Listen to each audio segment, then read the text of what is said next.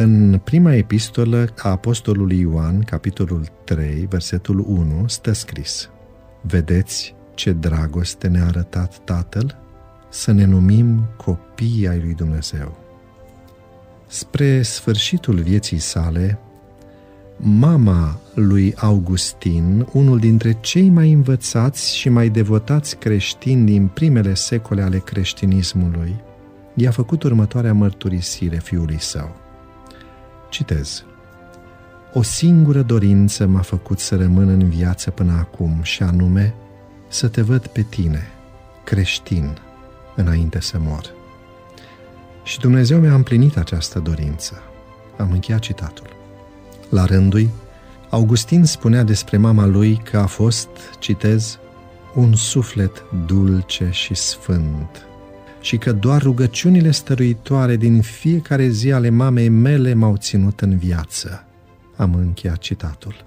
De unde învață copiii despre Dumnezeu? De la noi, părinții. Ce facem pentru a-i ajuta să-L cunoască pe Dumnezeu așa cum este? Un Dumnezeu iubitor și iertător. Ce le spunem despre relația noastră cu El? Ne este El prieten?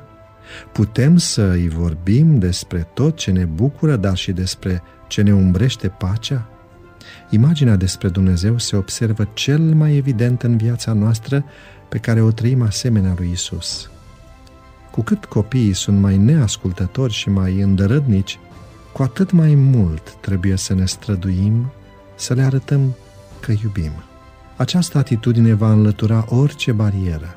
Același principiu a fost folosit și de Domnul Isus în relația cu oamenii. Autoarea Ellen White spunea, citez, Copiii și tinerii trebuie să înceapă să-L caute pe Dumnezeu de timpuriu, deoarece obiceiurile și impresiile pe care le dobândesc la o vârstă fragedă vor exercita o influență puternică asupra vieții și caracterului lor.